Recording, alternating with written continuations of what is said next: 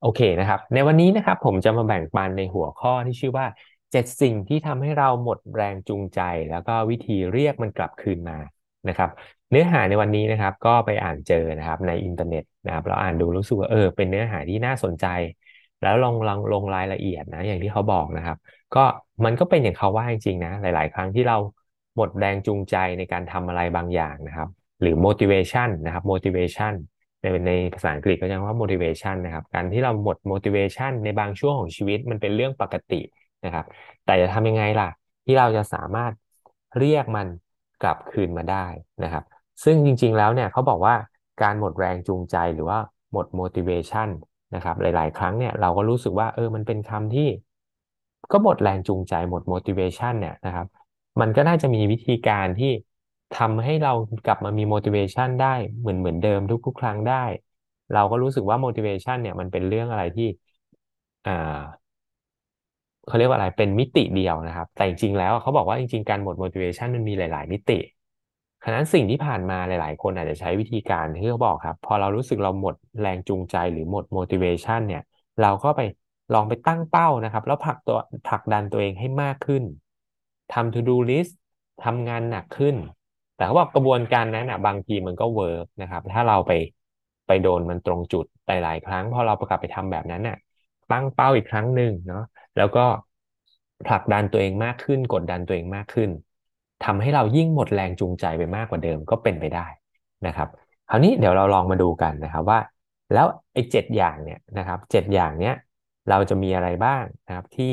มันเป็นสาเหตุที่ทำให้เรารู้สึกว่าเราหมดแรงจูงใจ แล้วเขาก็จะมีวิธีแนะนำด้วยนะว่า แล้วถ้าเราเจอกับสิ่งนั้นๆ เนี่ย เราจะเรียกมันกลับคืนมาได้ยังไงบ้างนะครับ อะเราลองมาดูอันแรกก่อนนะครับเขาบอกหมดแรงจูงใจเพราะความกลัวนะครับ อันนี้เป็นสิ่งที่ทุกคนเผชิญอย่างแน่นอนนะครับ โดยเฉพาะในธุรกิจนูสกินนะครับ ในโดยเฉพาะในธุรกิจนูสกินเนี่ย เรากลัวอะไรมากที่สุดครับ กลัวถูกปฏิเสธถูกไหมครับกลัวถูกมองไม่ดีนะครับจริง ๆ แล้วเขาบอกการตั้งเป้าหมายเนี่ยมันเป็นสิ่งที่ดีอยู่แล้วนะครับ แต่ความกลัวนี่แหละ มันจะเป็นตัวที่ฉุดหลังเรา หยุดเรานะครับทำให้เราเนี่ยอาจจะทำให้เราหยุดทำงานไปได้ดื้อเลยนะครับ ก็อย่างถ้ายกตัวอย่างให้เห็นภาพชัดเจนเนาะก็ในธุรกิจนูสกินนะครับ จากประสบการณ์ตัวผมเองเนะ คนที่เลิกทำธุรกิจนี้นะครับ ก็เพราะด้วยความกลัวถูกปฏิเสธนี่แหละ เป็นหลักใหญ่เลยนะครับ กลัวคนจะปฏิเสธเรากลัวคนจะมองเราไม่ดีนะครับ มันคือความกลัว สิ่งที่เกิดขึ้นนะครับเขาบอกว่าบางครั้งเนี่ยเราเนี่ยมองความกลัวนั้นน่ะไปโฟกัสกับมันแล้วทำให้ความกลัวเนี่ยมันมันใหญ่กว่าความเป็นจริง มันน่ากลัวกว่าความเป็นจริงนะครับ จริง ๆ แล้วการปฏิเสธมันก็คือแค่เหตุการณ์ ถูกไหมครับ แต่เราไปสร้างจินตนาการที่มันยิ่งใหญ่มากเกินไปอะนะครับทำให้ความกลัวมันมี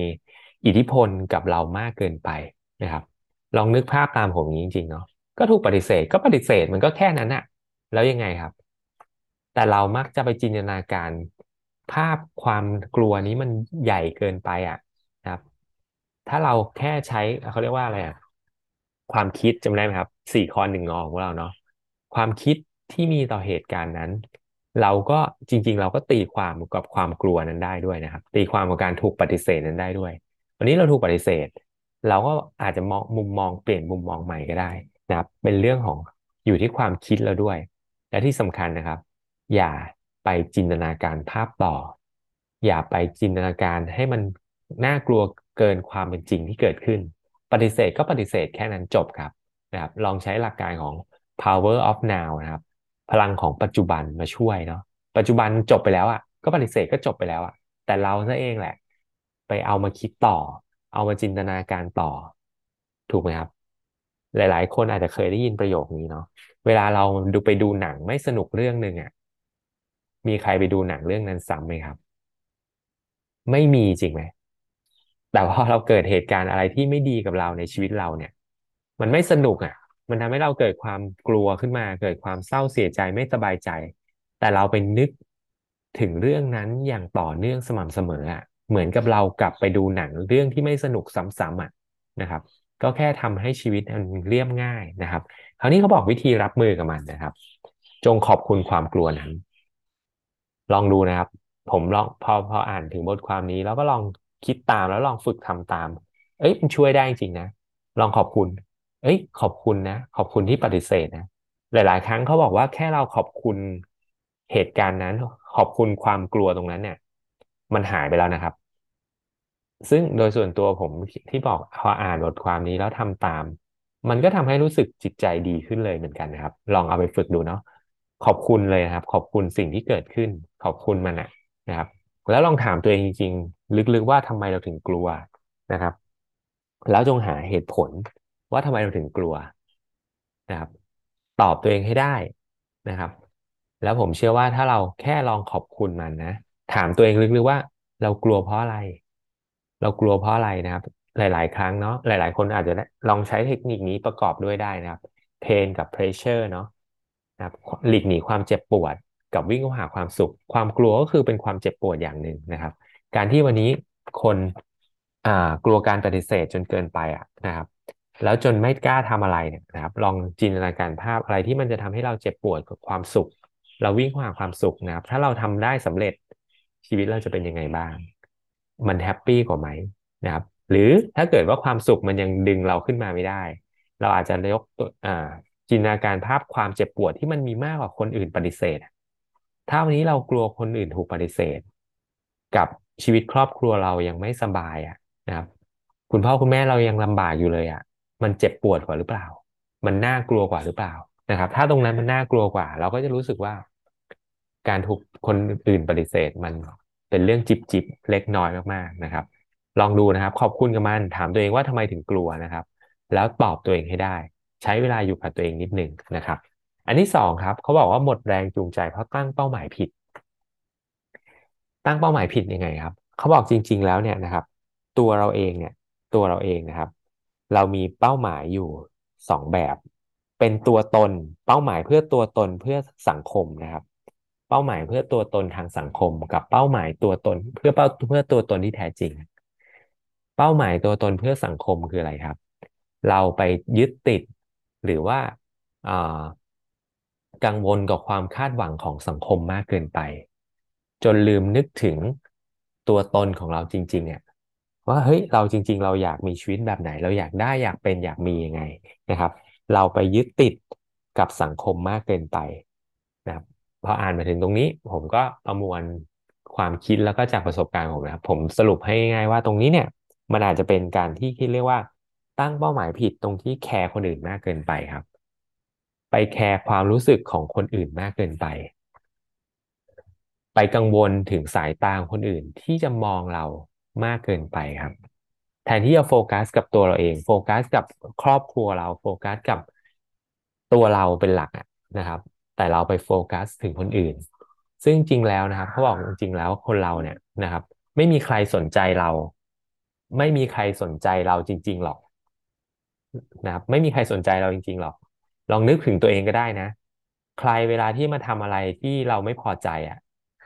โอเค เราก็อาจจะอารมณ์ไม่ดีรู้สึกหงุดหงิดในช่วงเวลาสั้น ๆ แค่ตรงนั้นเห็นด้วยไหมครับ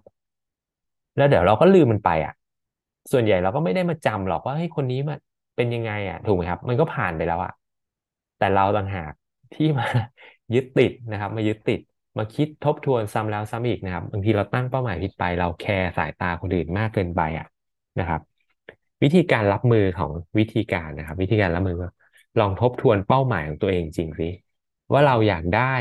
อยากเป็นอยากมียังไงนะครับ เขาบอกว่าจงใช้ร่างกายให้คำตอบ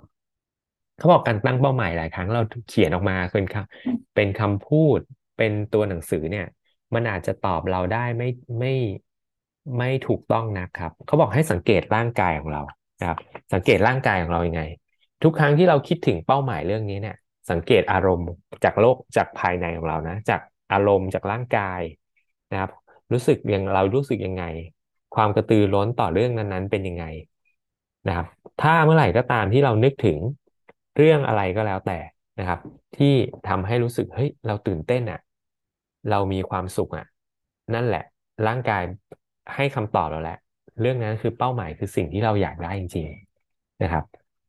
ต้องเป็นในทางบวกด้วยนะ ต้องลองถามตัวเองในทางบวกนะ แต่เมื่อไหร่ก็ตามที่เราคิดถึงอะไรแล้วรู้สึกว่า จิตใจหดหู่นั่นก็คือในร่างเป็นส่วนหนึ่งของร่างกายของเราเหมือนกันนะครับ กายใจจิตมันสำคัญกันนะครับ เมื่อไหร่ก็ตามถ้าเรานึกถึงเรื่องอะไรรู้สึกมันหดหู่ไม่สบายใจนะครับ นั่นอาจจะไม่ใช่เป้าหมายที่เราต้องการแหละ เราโฟกัสผิดจุดแหละนะครับ เราลองเปลี่ยนการโฟกัส ทบทวนเป้าหมายนั้นอีกครั้งหนึ่งนะครับ เราใช้ร่างกายให้คำตอบตัวเอง ถ้าเมื่อไหร่ก็ตามเรานึกถึงเรื่องอะไรเรารู้สึกเฮ้ยเราอิ่มเอมใจ ใจเราฟูอะเรารู้สึก ตื้นตันข้างในนั่นแหละครับ เป็นภาวะอารมณ์ที่ดี ร่างกายมันบอกแล้วนะครับ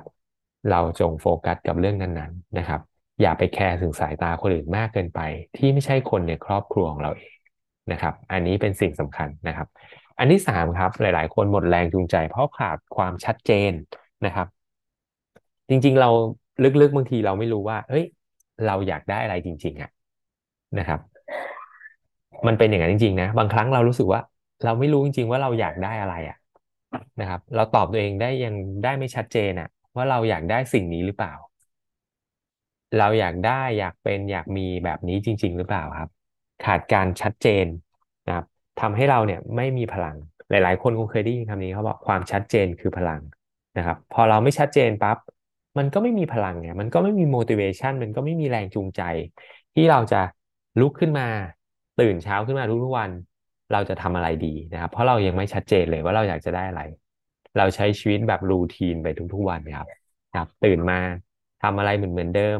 ใช้ชีวิตเหมือนเหมือนเดิมนะครับ เพราะเราขาดความชัดเจนนะครับ วิธีรับมือกับมันนะครับเขาบอกว่าให้เวลากับตัวเองครับ จงอยู่กับตัวเองนิดนึง แล้วก็เพ่งให้ชัดว่าเราอยากได้อะไรนะครับ ถามตัวเองดูจริง ๆ เลยว่าจริง ๆ วันนี้เราอยากได้อะไรนะครับ แล้วก็ลองกลับไปเขาเรียกว่า ใช้ข้อสองเป็นตัวช่วย ที่บอกว่าร่างกายเป็นตัวตอบเป็นร่างกายเราจะบอกเองนะครับ ว่าวันนี้พอเรากลับไปเพ่งถึงสิ่งที่เราอยากได้อยากเป็นจริงๆนะครับ แล้วร่างกายเรารู้สึกยังไงบ้าง อิ่มเอิบใจไหม รู้สึกดีไหม กับสิ่งที่เราจะทำให้มันชัดเจนมากขึ้นนะครับ ถ้ามันใช่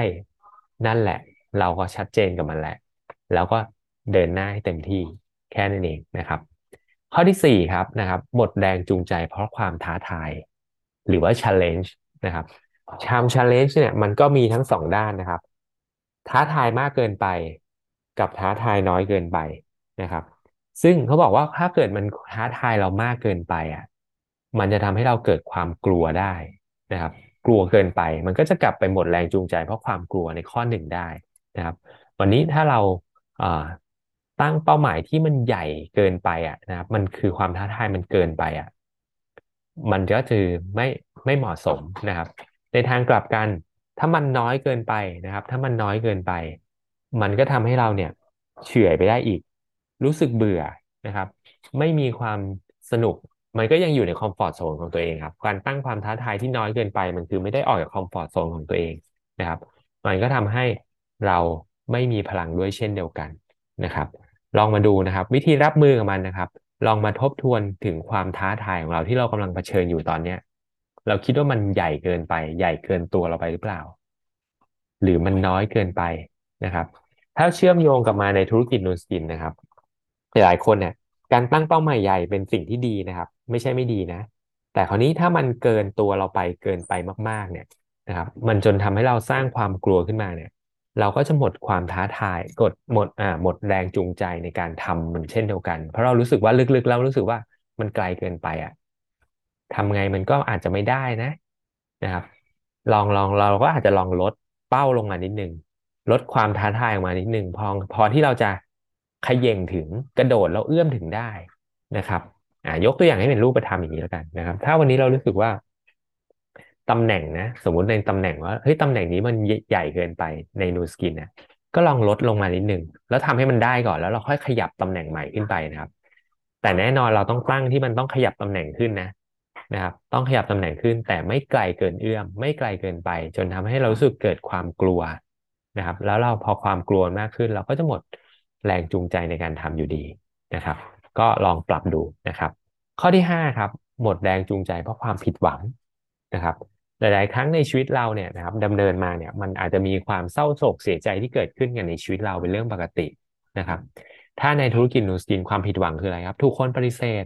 ลูกทีมเลิกพวกนี้ก็คือความผิดหวังเช่นเดียวกัน ถูกไหมครับ ฉะนั้นเราก็จะต้องรู้จักการรับมือนะครับ การรับมือจากความรู้สึก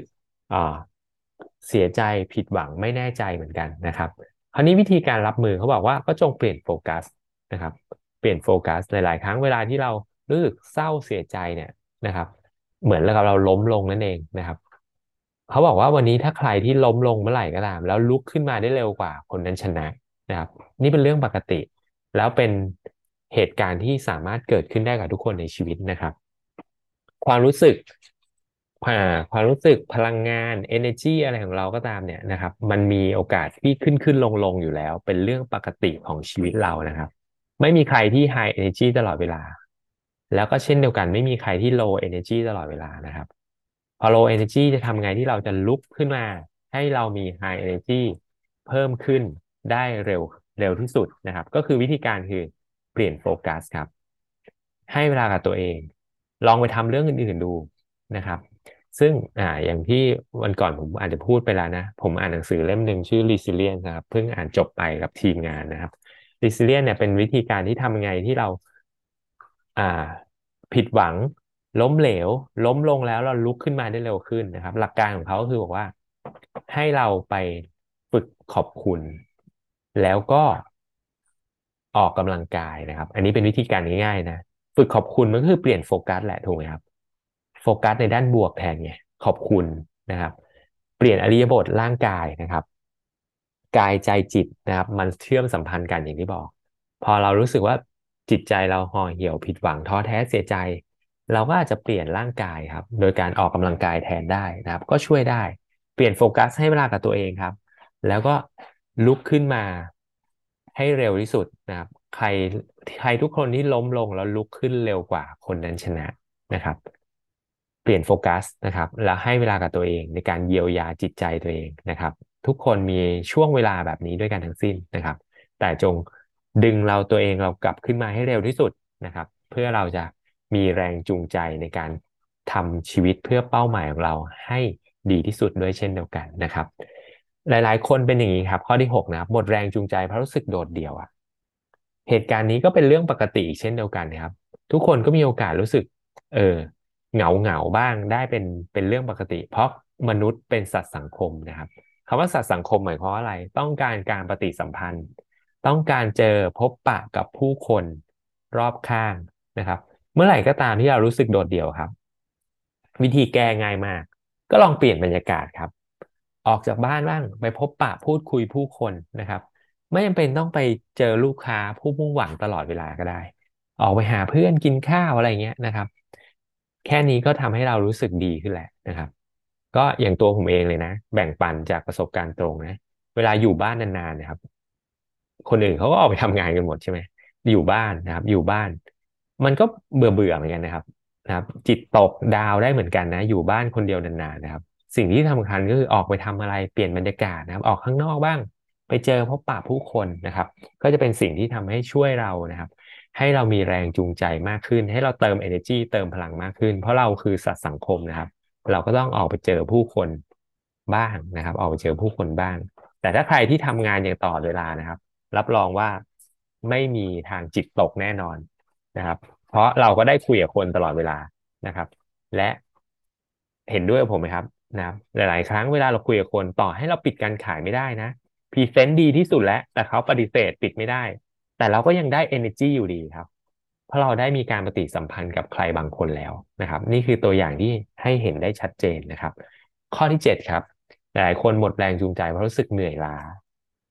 ก็เป็นเรื่องปกติเช่นเดียวกันนะครับ หลาย ๆ ครั้งเราทำงานหนักแล้วอะเราเหนื่อยอะนะครับ เหนื่อยล้าเนี่ยนะครับ ส่วนใหญ่จะเป็นเกิดจากทางกายมากกว่านะครับ เวลาเหนื่อยล้าเนี่ยเขาพูดถึงเรื่องจากร่างกายเนาะนะครับ วิธีการแก้ง่ายมากครับ วิธีการแก้ง่ายมาก ก็พักครับ เหนื่อยก็พักนะครับ ราะอย่างที่บอกว่ากายใจจิตมันสัมพันธ์กัน เราหมดแรงจูงใจเนี่ย มันคือโรคภายในเนาะคือจิตใจนะครับ แต่ว่าร่างกายก็สำคัญ ถ้าวันนี้เราลองอดนอนดูนะครับ ถ้าเราเหนื่อยมากๆ เราอดนอน ตื่นมาทุกๆเช้าด้วยความง่วงเหงาหาวนอนเนี่ย เรารู้สึกห่อเหี่ยวแล้วจริงไหมครับ เราก็ไม่อยากจะลุกไปทำอะไร มันก็หมดแรงจูงใจโดยอัตโนมัตินะครับ ฉะนั้นเมื่อไหร่ก็ตามที่รู้สึกเหนื่อยล้า ก็พักบ้างนะครับ ก็พักบ้าง นอนครับเขาบอกการนอนเป็นวิธีการที่ดีที่สุดนะครับ แล้วมันเป็นเพิ่มมันเป็นวิธีการเพิ่มศักยภาพการเรียนรู้ด้วยนะครับ อย่างปัจจุบันตอนนี้กำลังอ่านหนังสือเรื่อง learning how to learn นะครับ เรียนรู้วิธีการเรียนที่มีประสิทธิภาพมากที่สุดพวกการนอนเนี่ยการพักเนี่ยนะครับเป็นช่วงที่ทำให้สมองเนี่ยจัดเรียงสิ่งที่เราเรียนรู้มาได้ดีขึ้นด้วยนะครับ ฉะนั้นอย่าอดนอนเด็ดขาดนะครับ นอนให้เพียงพอนะครับ จะทำให้ ร่างกาย fresh แล้วก็เติม energy สามารถทำให้เราเนี่ยมีแรงจูงใจในการดำเนินชีวิตอย่างต่อเนื่องได้นะครับ ก็อันนี้คือ7 7สิ่งนะครับที่เป็นสาเหตุที่ทำให้เราหมดแรงจูงใจได้นะครับ อย่างที่บอกเนาะถ้าเรารู้สึกเหนื่อยล้าเมื่อไหร่แต่เราไปตั้งเป้าหมาย แล้วไปพุชตัวเองหนักขึ้นเนี่ยมันก็ไม่ได้ช่วยอะไรเราก็ต้องพักบ้างนะครับ อย่างที่บอกไปตั้งแต่ตอนแรกเนาะหลาย ๆ ครั้งเนี่ยพอเรารู้สึกหมดแรงจูงใจ เราก็ไปตั้งเป้าหมาย กดดันตัวเองมากขึ้น แต่มันอาจจะไม่ได้ช่วยเสมอไปนะครับ เราลองมาดูว่าเราสาเหตุที่ทำให้เราหมดแรงจูงใจอะคืออะไรครับ จาก7ข้อนี้แหละนะครับ จาก7ข้อนี้แหละนะครับ โอเค ก็ขอปิดท้ายด้วยโค้ดโค้ดนี้นะครับ motivation is what gets you start habit is what keeps you going นะครับ หมายความว่าอะไร หมายความว่าแรงจูงใจเนี่ย มันเป็นสิ่งที่ทำให้เราเริ่มต้นลงมือทำอะไรบางอย่าง นะครับ เนื้อหาในเช้าวันนี้นะครับ ก็คือเรื่องของการที่บอกว่าพอเราหมดแรงจูงใจเนี่ย มันคือทำให้เราปล่อยเกียร์ว่าง ไม่ลงมือทำนะครับ มันคือทำให้เราเริ่มต้นเท่านั้นเองนะครับ แล้วก็บอกวิธีแก้ไปแล้วเนาะถ้าเราหมดแรงจูงใจเนี่ยเจ็ดอันที่เราหมดแรงจูงใจด้วยเจ็ดเหตุผลเนี่ยวิธีรับมือกับมันที่ทำให้เรามี motivation ให้เราลุกขึ้นมา เริ่มทำอะไรบางสิ่งบางอย่างอย่างต่อเนื่องนะทำยังไงบ้าง แต่สิ่งสำคัญครับ มันคือนิสัย นิสัยของเราจะทำให้เราเดินหน้าต่อได้อย่างต่อเนื่องนะครับ motivation เป็นสิ่งที่ดีนะครับ แต่มันจะไม่อยู่กับเราไปตลอดนะครับ หน้าที่ของเราครับ สร้างนิสัยที่เราจะประสบความสำเร็จได้นะครับ แล้วผมก็เชื่อมั่นมากว่า ถ้าวันนี้เรารู้จักรับมือกับการหมดแรงจูงใจของตัวเองนะครับ และทำให้เราเพิ่มแรงจูงใจของตัวเองได้อย่างต่อเนื่อง รับรองว่าเราประสบความสำเร็จได้อย่างแน่นอนนะครับ